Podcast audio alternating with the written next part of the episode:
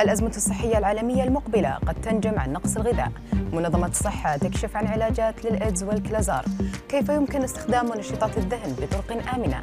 احذروا الكوابيس المتكررة هي علامة على مرض خطير. أبرز أخبار الساعة الأربع والعشرين الماضية في دقيقتين على العربية بودكاست. حذر خبير بارز في الصحة العالمية من أن تزايد نقص الغذاء قد يمثل التهديد الصحي نفسه للعالم مثل جائحة كورونا. وقال المدير التنفيذي للصندوق العالمي لمكافحة الإيدز والسل والملاريا أن ارتفاع أسعار الغذاء والطاقة الذي جاء نتيجة عدة أسباب أبرزها الحرب في أوكرانيا. ربما يؤدي إلى وفاة ملايين بشكل مباشر وغير مباشر.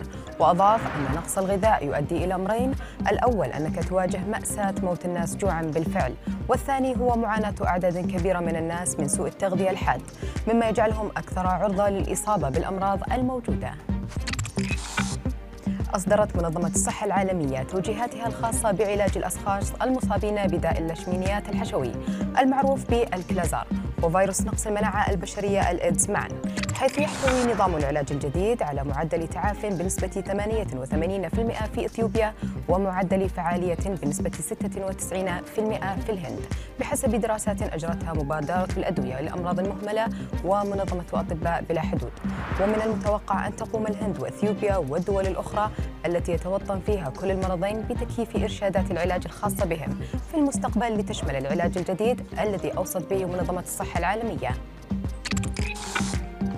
في مجتمعات تحفز استمرار الإنتاجية والسعي لتحقيق أداء عقلي رائع.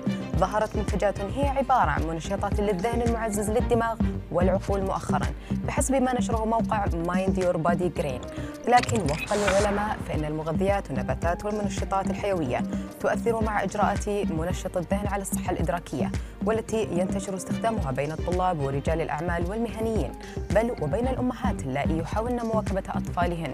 وفقا للأطباء تعتبر معظم منشطات الذهن آمنة بشكل عام طالما أنه يتم اختيار مكونات منشط الذهن من علامات تجارية محترمة ومنتجات عالية الجودة إلا أن استخدامها يجب أن يكون بحذر وبمراجعة الطبيب.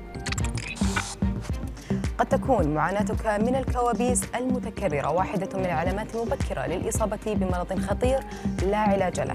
حيث وجدت دراسة جديدة نشرت في مجلة eClinicalMedicine أن المشاركين الذين عانوا من أحلام سيئة متكررة كانوا أكثر عرضة للإصابة بمرض باركنسون مقارنة بأولئك الذين لم يفعلوا ذلك. كما أظهرت الدراسات السابقة أن أحلام الأشخاص المصابين بمرض باركنسون يمكن أن تتضمن محتوى أكثر عدوانية.